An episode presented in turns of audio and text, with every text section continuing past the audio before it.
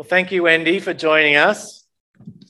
Um, before we get into the questions, do you want to just give us a potted history of how you got to this, being asked to be on this panel? What, what experience you might bring to the, not the table, but the chair for us? You'll have to get used to me learning how to use a microphone. So just point okay. it that way. Yeah, okay. I get freaked out by hearing my voice so loud, and then I get quieter and quieter. Um, so I studied medicine in Sydney 1980 to 84. Um, I didn't like it once I started working. Um, had a big break. We lived in Nepal for seven years. I think I had about 14 or 16 year break from clinical medicine. Then I did some surgical assisting. Very essy here. Um, and then I did a master's in counselling at uh, Christian Heritage College, um, which I'm very convinced God meant for me as much as anyone else I might be able to assist after that.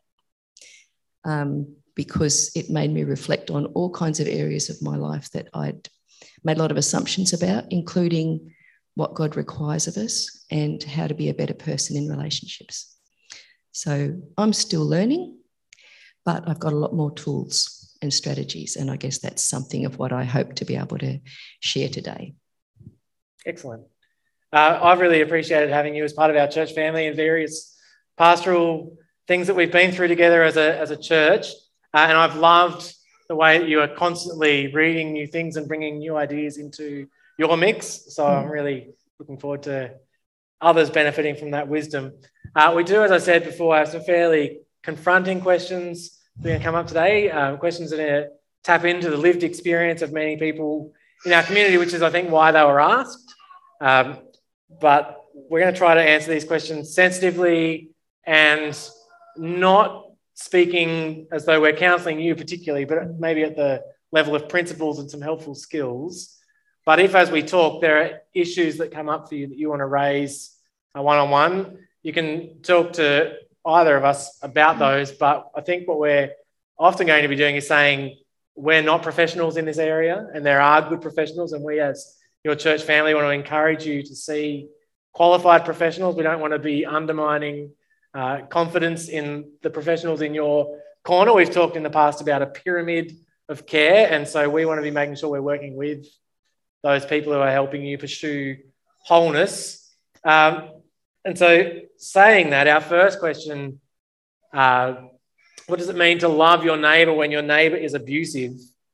Uh, that's a pretty live question for lots of people in our community. And that uh, neighbour language, it can include family members, it can include parents or ex spouses, uh, potentially even, though we might not know it, spouses or partners.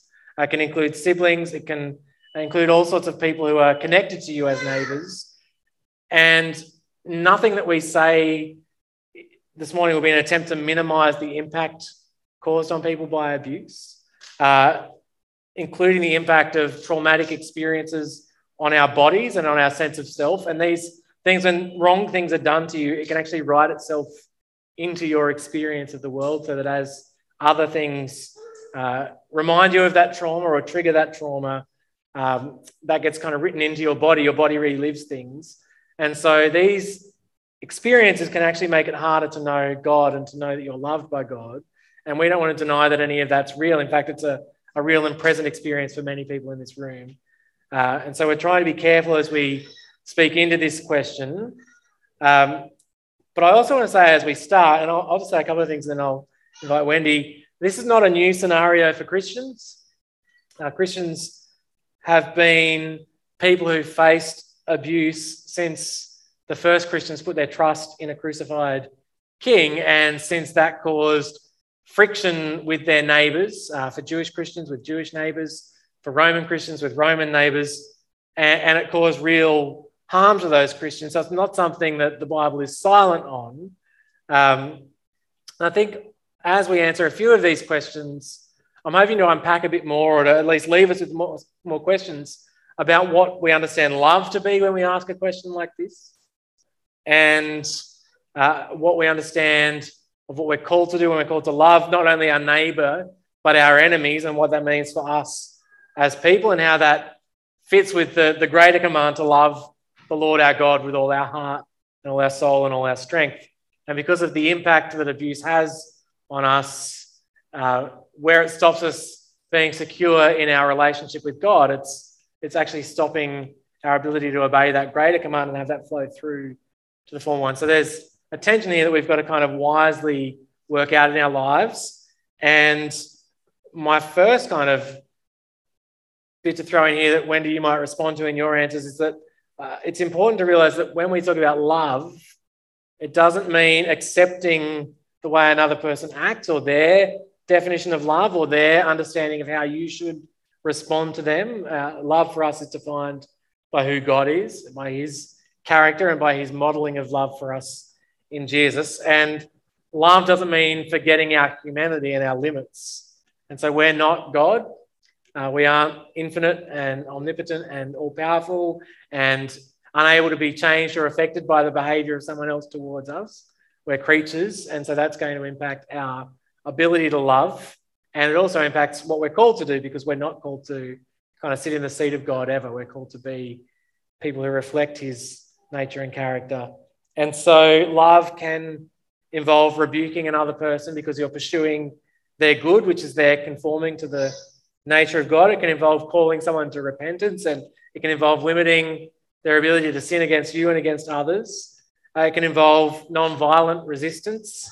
It can involve relying on those who wield the sword, the government, in our case, to act justly, uh, while having the goal of someone's restoration to God and to being an image bearer of God who's like God and so uh, glorifies Him in their lives. And so when we say love, uh, you might bring an idea to that word that has been shaped by someone, and it could be someone who is an abuser, who is a wolf, who has been uh, treating you as prey and acting as a predator. And so we've actually got to sit back and ask ourselves what love is before we can answer this question well. And love is never something that fails to bring glory to God. It's never uh, the abuse or the desecration of someone who's made in God's image. That's a really huge thing about our humanity that it means that we have the capacity for glory. And desecration is like when you take something glorious and make it profane, and abuse, things that don't see someone as an image bearer, uh, are unholy. And so they cannot be loving. But I'm going to ask you, Wendy, how you might answer this question uh, and what you might say to people who are living this reality of trying to negotiate an answer to this question in their relationships? yeah, I'll do my best. Um, I guess where my medical background feeds into what I understand now more about psychology and stuff is triage. Um, so for some people, they might be living in a situation of, of danger, physical or emotional danger. And sometimes Christians think that that's their lot to bear and they need to be patient and loving. But um, it's important that people are safe, and we as a church community uh, can have a role to play. And as a one of one of the psychologists um, who's a specialist in trauma, Babette Rothschild, if anyone's come across her, she's very to the point, and she says you can't talk someone safe. Sometimes people need a roof over their heads with a door they can lock, a safe place to go, medical help, um, someone to help them mend so there's that extreme level of abuse that becomes legal. Um, police get involved, and that's extreme, but it shouldn't be ignored. Um, there are other issues, sort of situations in which you, the person, is abusive in a way that's less obvious. Um, you may be aware of it, or someone might point it out to you. Um, and the question might come up how closely connected do I need to be to this person? To what degree can I distance myself from this person and their impact on me um, while still being kind and respectful? Uh, there's a really useful passage in um, Romans 12. It says, If it is possible, as far as it depends on you, live at peace with all people. And it goes on really to describe a situation in which we're to be humble and kind but also to be aware of good and evil. And that there is a time to walk away. Um, perhaps not without consulting other people, getting the help that we think we need. Um, so, I guess the message often to people that I've counselled is you don't actually have to stand there and be hit on either cheek over and over and over. Um, if you if this is a situation that is breaking you down and it's not helpful to you or for the other person to be left in that way. Um, something else with social networks. Be careful what you share on social media if it's going to make you more vulnerable in a certain situation. Um, and depending on the, the, nature of the relationship, it might be that you need to have what Nathan would refer to as a, a truthing in love conversation, perhaps with someone else to help you. Um, and perhaps working down to situations within families or closer relationships that you find really taxing. Um, it may be an invitation for you to think, why is this so hard? Are we working off an old script that needs rewriting? Do we need someone to help us push through this and relate in a different way? Um, it could be an invitation to push through, to go on a bear hunt, to go through something that's hard to get to something better. But you don't have to do it alone. Um, I guess something that's also helpful is what even people who aren't involved in the church call the golden rule. So treat others as you would like to be treated. So that's that respect and kindness um, but I guess we're going to get onto boundaries. And we are called to love our enemies, but doesn't mean we have to do it face to face necessarily. Um, and the workplace did come up. Uh, that can, they can be situations of really awful abuse. Um, and when it's tied to your livelihood, it's really tough. And I'm sure there'll be some great things in that conference. Um, see what options are open to you um, get the help you need, and maybe leave if you need to. Thanks, Wendy. I think uh, another part of navigating this question is uh, there are two categories of people we're called to love in in the gospel in, in Matthew, in, when Jesus talks about loving your neighbor. Uh, we're called to love our neighbor and we're called to love our enemies. Mm. And part of working out how to answer this question is discerning if someone's a neighbor or an enemy. Um, and you're going to act differently to them in either case. Uh, so a neighbor might be someone who you are connected to in love in a relationship, who is hurting you uh, without intending that to be the case. And so the kind of conversations you might have there uh, will look like calling them to see the hurt that they're causing and inviting them to repent, to change their behavior, to, to work towards reconciliation and restoration. I think when Jesus talks about enemies, uh, there's a couple of kind of pictures I think he has in mind. He's got the the Romans, and you get that from one of the examples he gives. Um, the, the kind of person who wants to steal your tunic, this evil person who's out there. Uh, it could be, the, in his case, as we see the story unfold, the Jewish leaders who are going to do that sort of thing to him. But there's also the Old Testament picture of the wolf, the, the one who comes among the people of God, those we're kind of in community with, seeking to destroy. And that that can happen in church communities. And I do want to acknowledge that when we talk about abuse, uh, it's not something that happens out there, and it's something that churches have perpetrated through different structures, but also through different people. And not, we're not just talking about sexual abuse here, but the abuse of spiritual power and authority and the way that, that has real impacts on people's lives. Uh, and so, part of our job when we're faced with abuse, when we're faced with our boundaries being violated, is to discern whether we're dealing with a wolf and an enemy uh, or a, a sheep who bites a bit. And that's tricky. And it's going to be tricky depending on you and your kind of strength in that relationship, your power, for want of a better word, in that relationship. Um, as a parent, kids can be really hard and do things that feel violent and abusive, but they're not the ones who are in power. So you're going to handle that quite differently if you're a child and a, a parent's wielding their power and being violent against you in a particular way. And so your response is going to be different based on who you are in that relationship. And I think, as Wendy says, love doesn't need to be face to face. We get a, a picture of that in, in the Sermon on the Mount, which is talks about loving your neighbor as well as your enemies, and says one of the ways to show love for your enemies is to pray for those who are persecuting you, to be always seeking their restoration to who they were made to be, even if that's not going to be your job face to face to bring about. To keep thinking of them as someone made in God's image who has that capacity, even if they've shifted because of their sinfulness to uh, a predator who desecrates, to be seeking their good and to be not becoming wolf-like in your response, to becoming to be becoming Christ-like. And so, what it means to love your enemy, I think, is to uh, seek their good by giving it over to God. And I, Romans 12 is one of my favorite passages for this. I'm really glad Wendy went there because I, I love the picture at the end where it talks about not repaying anyone evil for evil. So, what it means to love your neighbor when they're abusive is to let go of vengeance.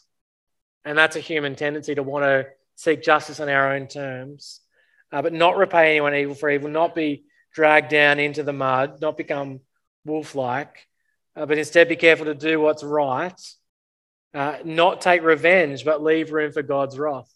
So, part of the story when it comes to abuse is that God knows what it's like to stand before an abuser because that's the story of Jesus in his trial and in his execution uh, as he's beaten and spat on and crucified. Uh, but God is just and God will punish abuse and bring justice. Uh, it says, Don't take revenge, but leave room for God's wrath. For it is written in his mind to avenge, I will repay. Now, on the contrary, if your enemy is hungry, feed him. If he's thirsty, give him something to drink. In doing this, you'll heap burning coals on his head.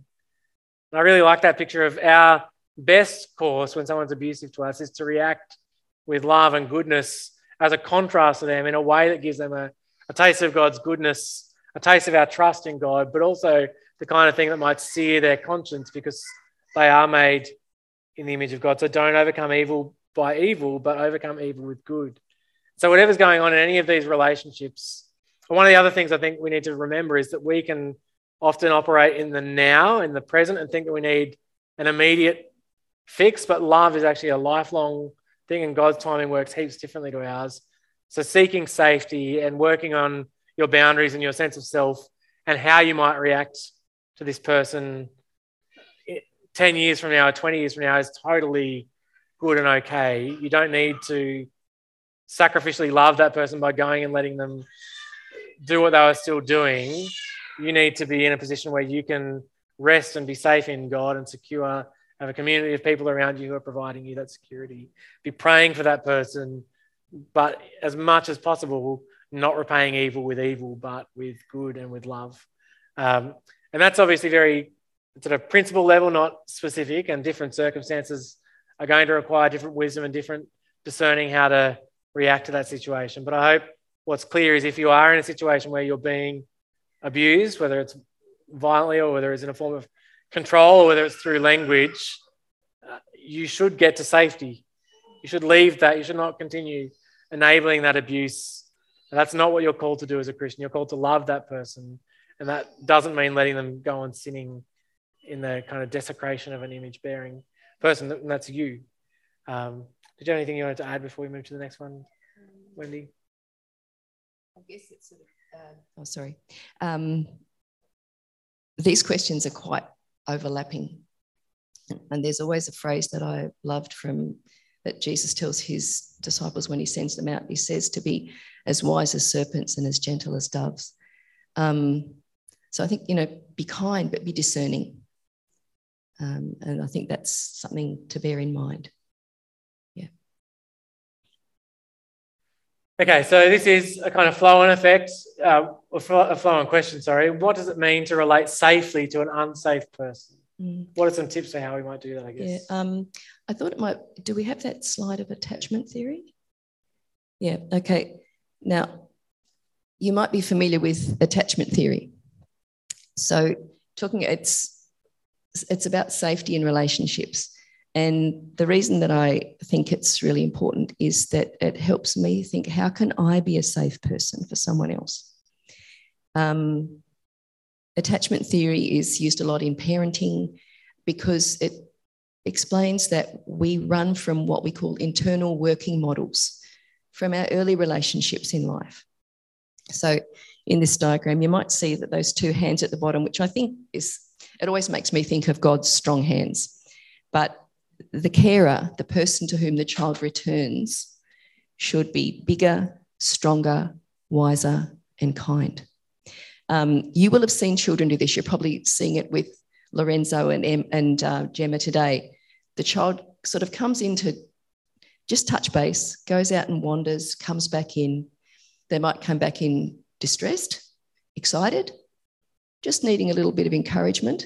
And when there is a, a, carer who provides all that, the child grows up anticipating that is how the world works. That is how I operate in the world. But not everyone has had carers like that.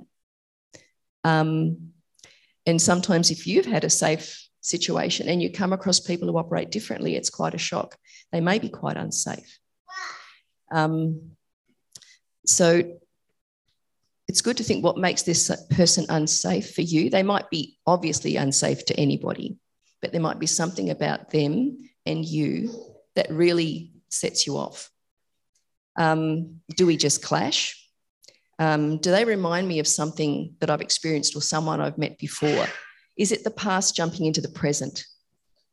Um, is there something unresolved that's being highlighted in me through this relationship? Um, or is this person, because they've got a different model, are they trying to connect in a way that makes them feel safe? Because they've got all these strategies that help them through their early years. Um, so are they just relating in a way that's really unhelpful, trying to stay safe and making me unsafe in the process? So God obviously is the ideal um, secure base and safe haven. And if you go looking for scriptures about rocks and hiding places, you'll find plenty. Um, that even if we didn't have a good model, God is the perfect model. And what we now understand, uh, psychologically speaking, is that if we spend time with safe people, even if we've had an insecure start, that can improve. And as we feel more secure, we can offer greater security and safety to others.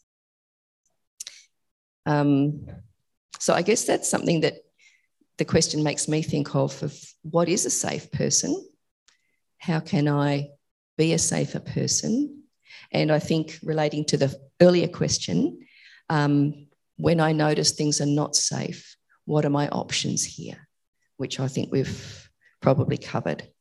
Um, and of course, in becoming safer people, as we tap into God and His Spirit develops in us, the fruit of the Spirit love, joy, peace, patience, um, that we reflect God's safety. Um, does that help? Yeah, I, I think the, I'd, I'd, kind of just want to build on what you've said. It's a bit like the airplane thing where you, relating safely to an unsafe person might mean making sure you're safe and secure mm. first. So they apply the oxygen to yourself and yeah. safety, your sense of safety, I think, will depend on your relational security with other people, but also mm. with God, as you're kind of directing us to. Mm. And uh, we um, we'll talk about boundaries in a little while. But one of the things I think you've helpfully pointed out to me is when you have feelings of being unsafe, often it's because a boundary you may or may not have articulated is being mm. crossed, or something. I think, as you've kind of alluded to, people who remind you of mm. trauma, you might be being triggered by something that you're not mm. um, even totally aware of. Mm. And part of relating safely to an unsafe person and, and developing that sense of safety is being able to recognize mm. those triggers and those boundaries and, and having the secure attachment to God and to others so that you can navigate. I think as Christians, we're not called to avoid danger. We're not called to only ever be safe, mm. but we're called to operate in a dangerous world because we're safely connected to God and to his people. Mm. Uh, that allows us to take on some risk, yeah. knowing that we're secure. Yeah. Um, but I think that also has to be balanced with recognizing that those triggers are, are, bringing up things that are real and that can mm if you aren't safely and securely attached to God, can actually distort your view of God. You can end up with a, a picture of God who looks like mm. um, someone who's quite dangerous yeah. to you. And so, mm. this attachment to God is about knowing and understanding who God is because of how we meet Him in Jesus and how we understand Him uh, through His Word, but also how we meet Him in His people in church. And so, mm. part of being uh, people who are called to love like Jesus is as a community working out how to be safe for one another and to be people who don't take advantage when people are vulnerable and to be people who can uh, have the kind of connections that allow people to to know God and to experience love so that we can, even as people who are maybe unsafe to us come into our community, whether they're Christians or not, uh, we can be secure in the way that we seek to, to love them. But the, the nice bit about Galatians, where you went to with the fruit of the Spirit, it starts with this idea of keeping in step with God's Spirit, and that's what kind of brings these fruit, uh, this fruit about. And then the very next thing that Paul says is this paradox that's useful here. He says that uh, each of us uh, should bear one another's burdens. So part of relating safely is having this network of people who carry the weight for you, but we should also carry our own load. And those two are related. Like your capacity to bear someone else's burdens depends on your ability to safely operate as a, as a person with, with boundaries. And for each of us to have kind of boundaries that are a bit porous that let other people in, let other people uh, into our areas of vulnerability, let other people support us mm. without being violated. But that requires a pretty strong sense of self and a safe connection to God. I think, um, yeah, safe enough, I think is useful to think of. And if I know that there's a person I spend time with or connect with who really drains my tank, that I've got someone else I can go and have a, have a cuppa with and just maybe process a bit even um, debrief if it's appropriate. Um, but I've got enough reserve, enough safety, a network that'll allow me to continue to reach out and connect with someone else. Um, but again, discernment's needed. But I think part of what comes through with these questions and our response is our individualistic society makes us feel like this has to be managed on our own with our own resources. And um, as Nathan keeps reminding us, and all about the use, that um, we're in this together. Um, we support one another.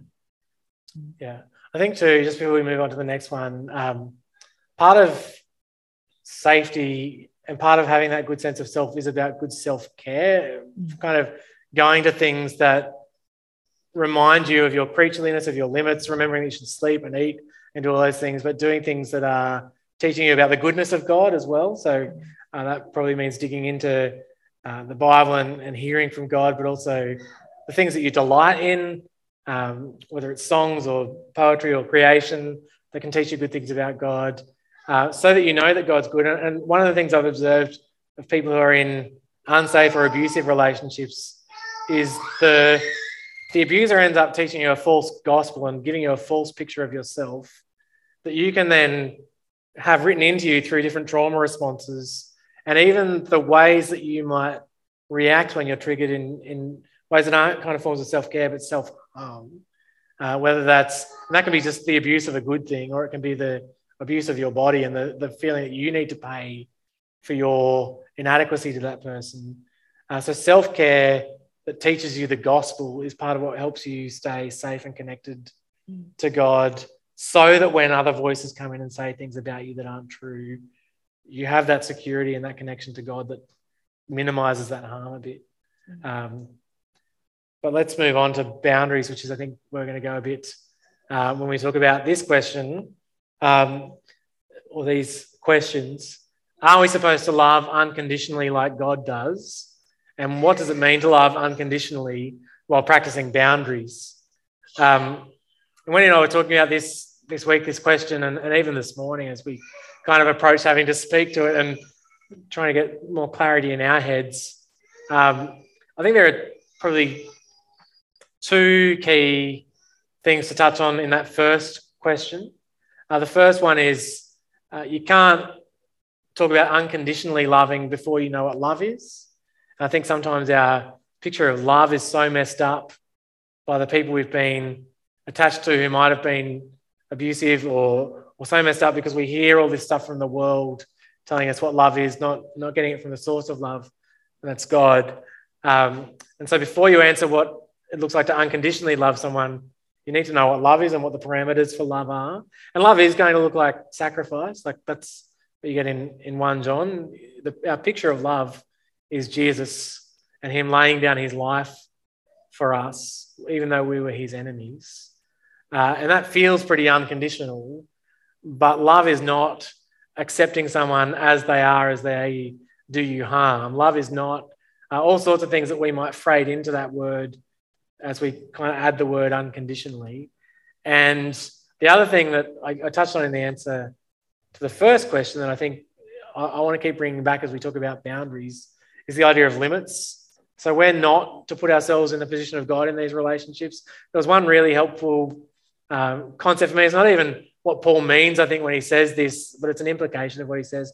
So in 1 Corinthians, I think early on in this gig, I was so big on imitating Jesus and on our call to be like him, to, to lay down our lives, that it was almost like I felt the pressure in relationships to be Jesus, to sacrifice myself for that one person to solve their problem, to, to you, you might call that a Messiah complex, I think, and it become really unhelpful. And Paul, um, in 1 Corinthians, when he's dealing with division in the church, so it's not quite this issue, he just throws away this line Is Christ divided? Was Paul crucified for you? And the answer is no. The answer is Jesus is crucified for us. And so our job as people who bear the image of God and who are being transformed in the image of likeness of Jesus is not to be Jesus in those moments. It's to imitate Jesus, but it's also to do that because we want to point people to Jesus and his love. Uh, and our love will be an echo of that, but it will be a creaturely echo of the way God loves. And so boundaries are actually part of limits. Boundaries are part of being made people who are limited to our flesh, limited to our time and place, limited in, the, in our capacity and in all the relationships we're called to, to love people in. And so boundaries are actually wise stewardship of the limits that God's given us as creatures, not a kind of thing we should reluctantly take up, but a thing that we should take up in thanksgiving to the God who is not limited, who doesn't sleep, who is all powerful, and is the one who sends Jesus as the Savior that these people need. Uh, but Wendy, what is your answer to both of these questions? How do you kind of guide us towards healthy boundaries and a healthy sense of who we are in the relationships we're in? That well, I guess yeah, it's forced me to ponder that question of unconditional, because God does have conditions. He's got rules, um, boundaries of thou shalt not and thou shalt. Um, we aren't able to keep all those rules, but Jesus kept them for us. Um, so when we trust in Jesus, we satisfy God's requirements. Um, I guess loving unconditionally, it made me think of the broader sense, like Micah 6 8, which Hannah helpfully has on her forearm. yes. Um, of justice, mercy, and walking humbly with God. And that that justice and mercy is applied to other people, um, but justice is left with God. Um, so it's it's all kind of overlapping. Um, all relationships require maintenance, um, kindness, generosity, respect, balance of proximity and space, honesty, confession, forgiveness, mending fences, especially the closest ones. Um, but something that a, a, couple of phrases that I use um, have used with clients is looking at this degree of connection, um, holding boundaries, but still being loving, and it may be in the context of people we find difficult, is what level of connection is safe and sustainable or meaningful and manageable. So that might be one you ponder over the week with particular people. Um, now, boundaries um, are big. Now, this is a quote from Brene Brown. Cue slide. Do we have Brene there? Yeah. So she uses this acronym. There's a really good clip um, Boundaries, Empathy, and Compassion. If you can't find it, I can flick you the link, uh, where she talks this through. Um, I think one of the problems as Christians, we think that we can't say no. Uh, something that I think is really important is that we realize that when we're told, let your yes be yes and your no be no, the no is clear, thought through, kind, and then the yes is wholehearted because we've made the boundary clear. So I think that's what she says boundaries enable me to stay in my integrity, which basically means feeling safe, um, confident that we understand where the limits are. But within that line, I'm, I can be generous. So it allows me to say yes, not to say well, okay, maybe, because we're not quite sure how far we're going to get pushed. And we end up saying yes and doing things with a degree of resentment, frustration, fatigue, um, which is not helpful. And I think that's particularly something that can happen in church when we feel a bit guilted.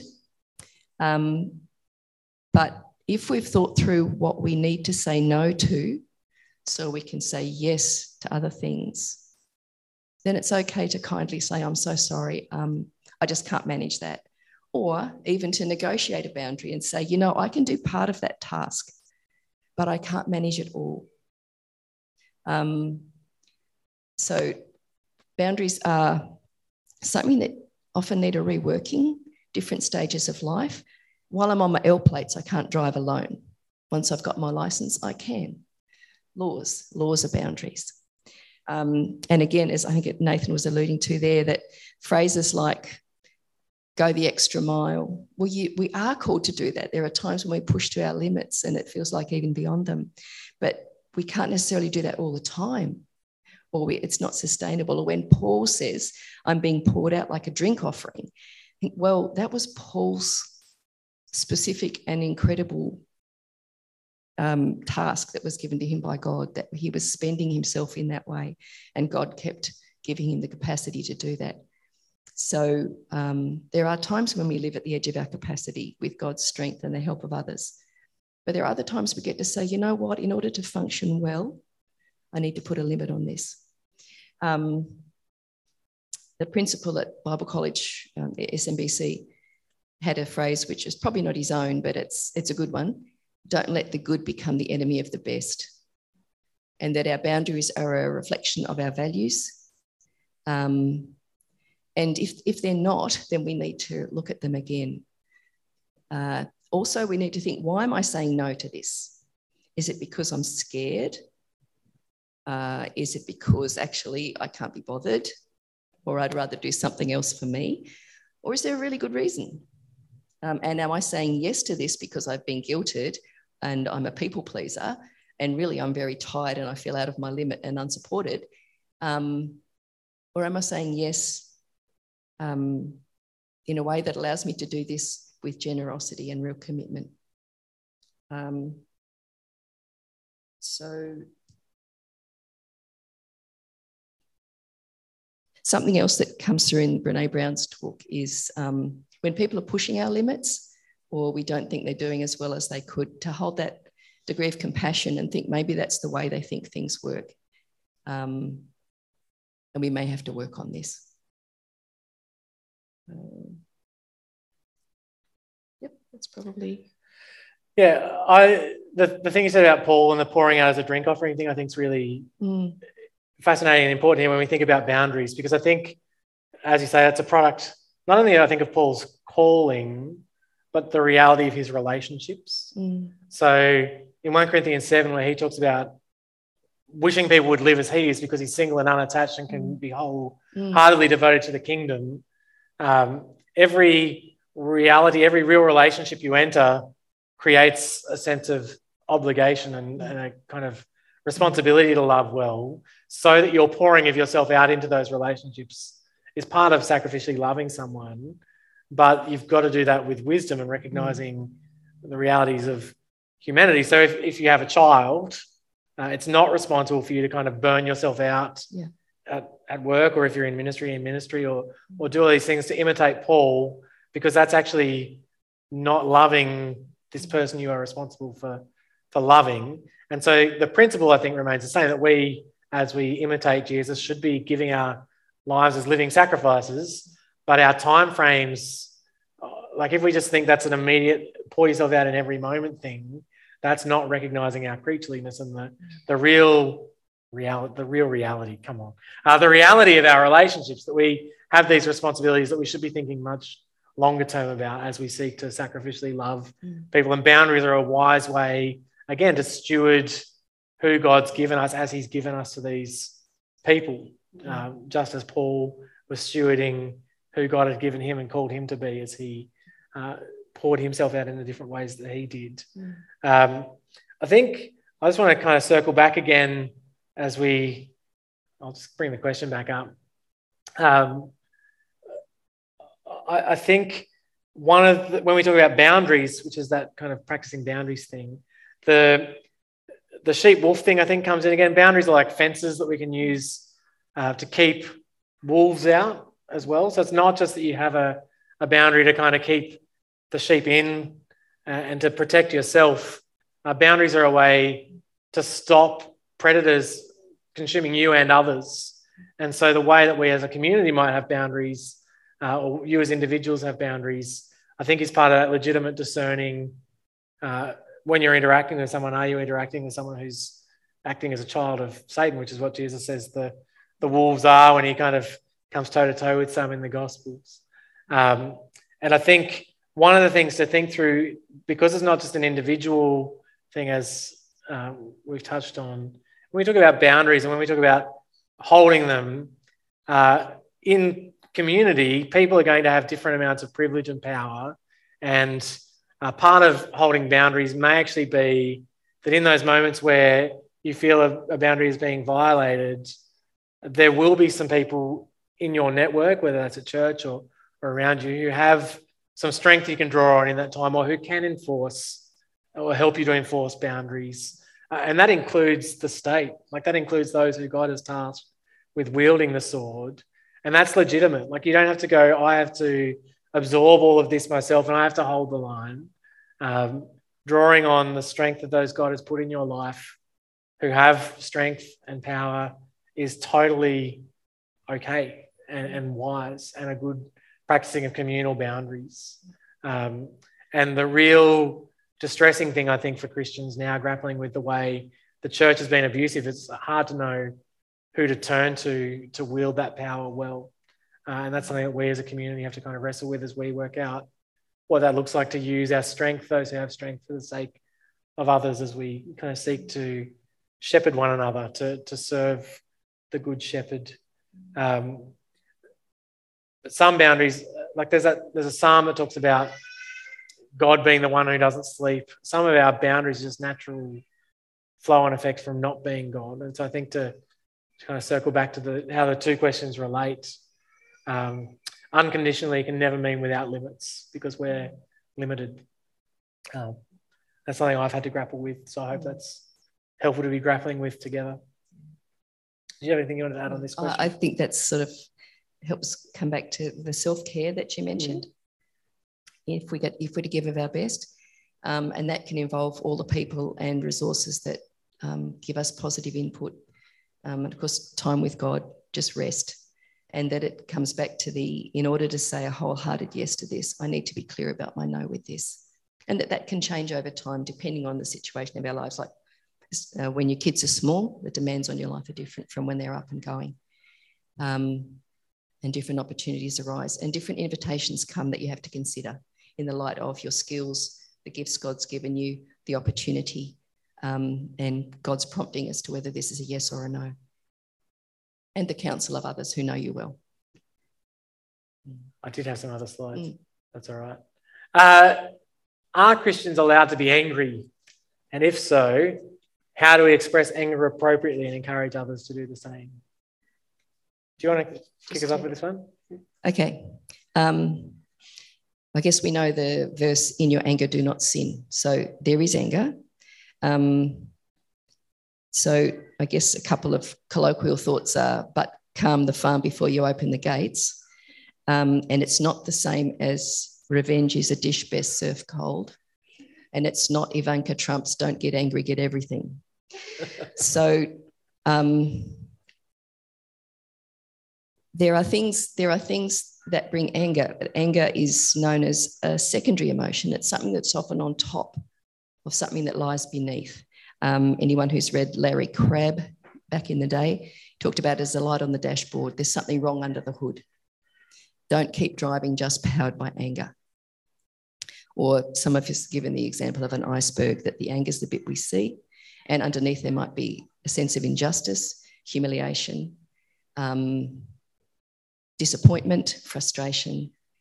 Um, and another interesting phrase is that anger is sad's bodyguard, which takes me straight to Inside Out by Pixar. So the idea of rage and what's behind him. Um, Uh, Cloud and Townsend say that anger usually means a line's been crossed.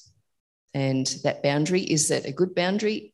Um, and is it legitimate that we're angry, or is it something else that's just kind of thrown us out? Um, or is it very obviously something that should make us angry? Injustice, cruelty, things that um, will need a response. And I think that's one of the things about anger is it's an emotion, energy in motion. And if we sit with it, it simmers away and can lead us to revenge.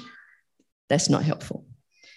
But it's an invitation to say, what, what is the message that anger has for me? Um,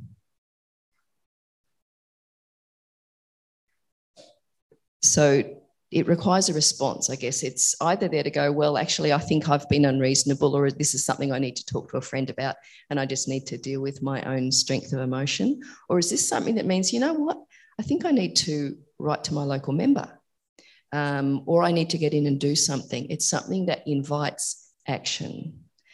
Um, but we do need to be careful uh, as to how we express anger. I think that express anger. And a note to the passive aggressive, such as myself I'm not angry. Well, it might be painfully obvious to others around me, if not to myself, that I'm just simmering. And so I need to look at that. Um, that's, that might not be explosive anger, but it can still be damaging in relationships and it can mean I'm not thinking as clearly as I could. Um, I think there's sometimes the question, the anger is once I've calmed it down, is, is there something that I need or that I need to do in response to this? Um, it might be something that I can't change and need help to grieve. I might need to go and spill it all out to a friend. Say, I think I'm angry because of this, blah. And they pat me on the back, give me a cup of tea, and offer words of comfort or maybe even some home truths you know, I have noticed this about you. Is this something you need some more help with? Um, and I, I think we're not encouraged to, you know, to do anything violent, to do anything extreme. Obviously, our response is to be um, patient, kind, forgiving, and self control. I think that's a big one in this context, again, with the fruit of the Spirit. Um, and again, there might be the situation in which I've been made angry um, in a particular relationship, and it might be time to have a really important and difficult conversation. Do we have that slide, the wiser? So this is acronym. Yeah, it's a, it's an acronym um, which I can can never get all the way through. Um, but it's a it's a guide to a conversation which may be helpfully carried out with someone to offer support and keep everybody on track. That when this happened, I felt, not I felt you were rude, but I felt sad. Um, I think I felt sad because blah, blah, blah. I know you're under stress. I know da, da, da, da, da. But I wonder if in the future we could do it differently, or I think what I needed was. So um, it's a way to keep the temperature down when things potentially can get a little bit intense. Um, so that's that's something we might need to consider. Is what's our response? Um, and I guess when do I get help? When I keep tripping over this same thing all the time, or it's impacting relationships. Yeah. So. Thanks, Wendy. Um, I think like I I struggle with sinning when I'm angry. Uh, I think anger is the dashboard light for me often flicks when there's injustice, mm. whether I perceive injustice. And that can be with things that are impacting me personally, or it can be the world at large. And I think God is angry at injustice and he's angry at sin and he's righteously angry at me when I sin. And so um, anger, I think, is something we need to acknowledge is, is there. Um, and again, I just want to go, we, we need to keep coming back to knowing our limits, knowing that we're not God, we're not in a position to judge justly often. And the thing that makes judgment still an act of love is when it's just, when it's proportionate.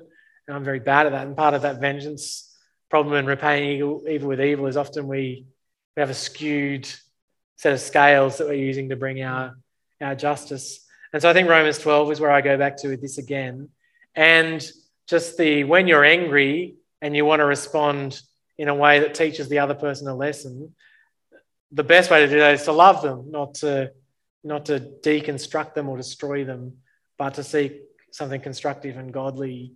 Uh, and that will, if they don't change, heap burning coals on their lap. And so I use that as a kind of when I'm interacting with people who make me angry online and I'm resenting the fact that I have to try to be good. I'm going, I can trust that God will repay. I can let go of that. Uh, and even part of how he repays is that his people act rightly in this situation rather than, than wrongly. I don't know if that's that godly, but it's what Romans 12 says mm. um, that we should re- repay evil with good, and in doing so, heap burning coals on their head. Um, the best thing to do when you're angry to stop you sinning is to respond with love and to be godly. Yeah, I think um, it's useful to think of don't react, but consider how you respond. And in the moment, that can be hard, but I think what things we talked about during wisdom, our wisdom uh, sermons, was if we are practiced in walking on the path of wisdom, then over time, that response, the gentle answer that turns away wrath, um, a kind response, or just managing silence, um, maybe gets easier. Well, thank you so much, Wendy. I, and I, I know you know, you might have asked those questions yourself, you might have voted for those questions in the poll, and you might feel like you have particular versions of those questions that weren't answered or particular circumstances where the answers don't apply, and that's probably totally true. Um, feel free to, in community, uh, come and ask clarifying follow up questions, uh, and we'd love to continue working out what it looks like to live and love well in God's world as His people with people who aren't uh, loving us well.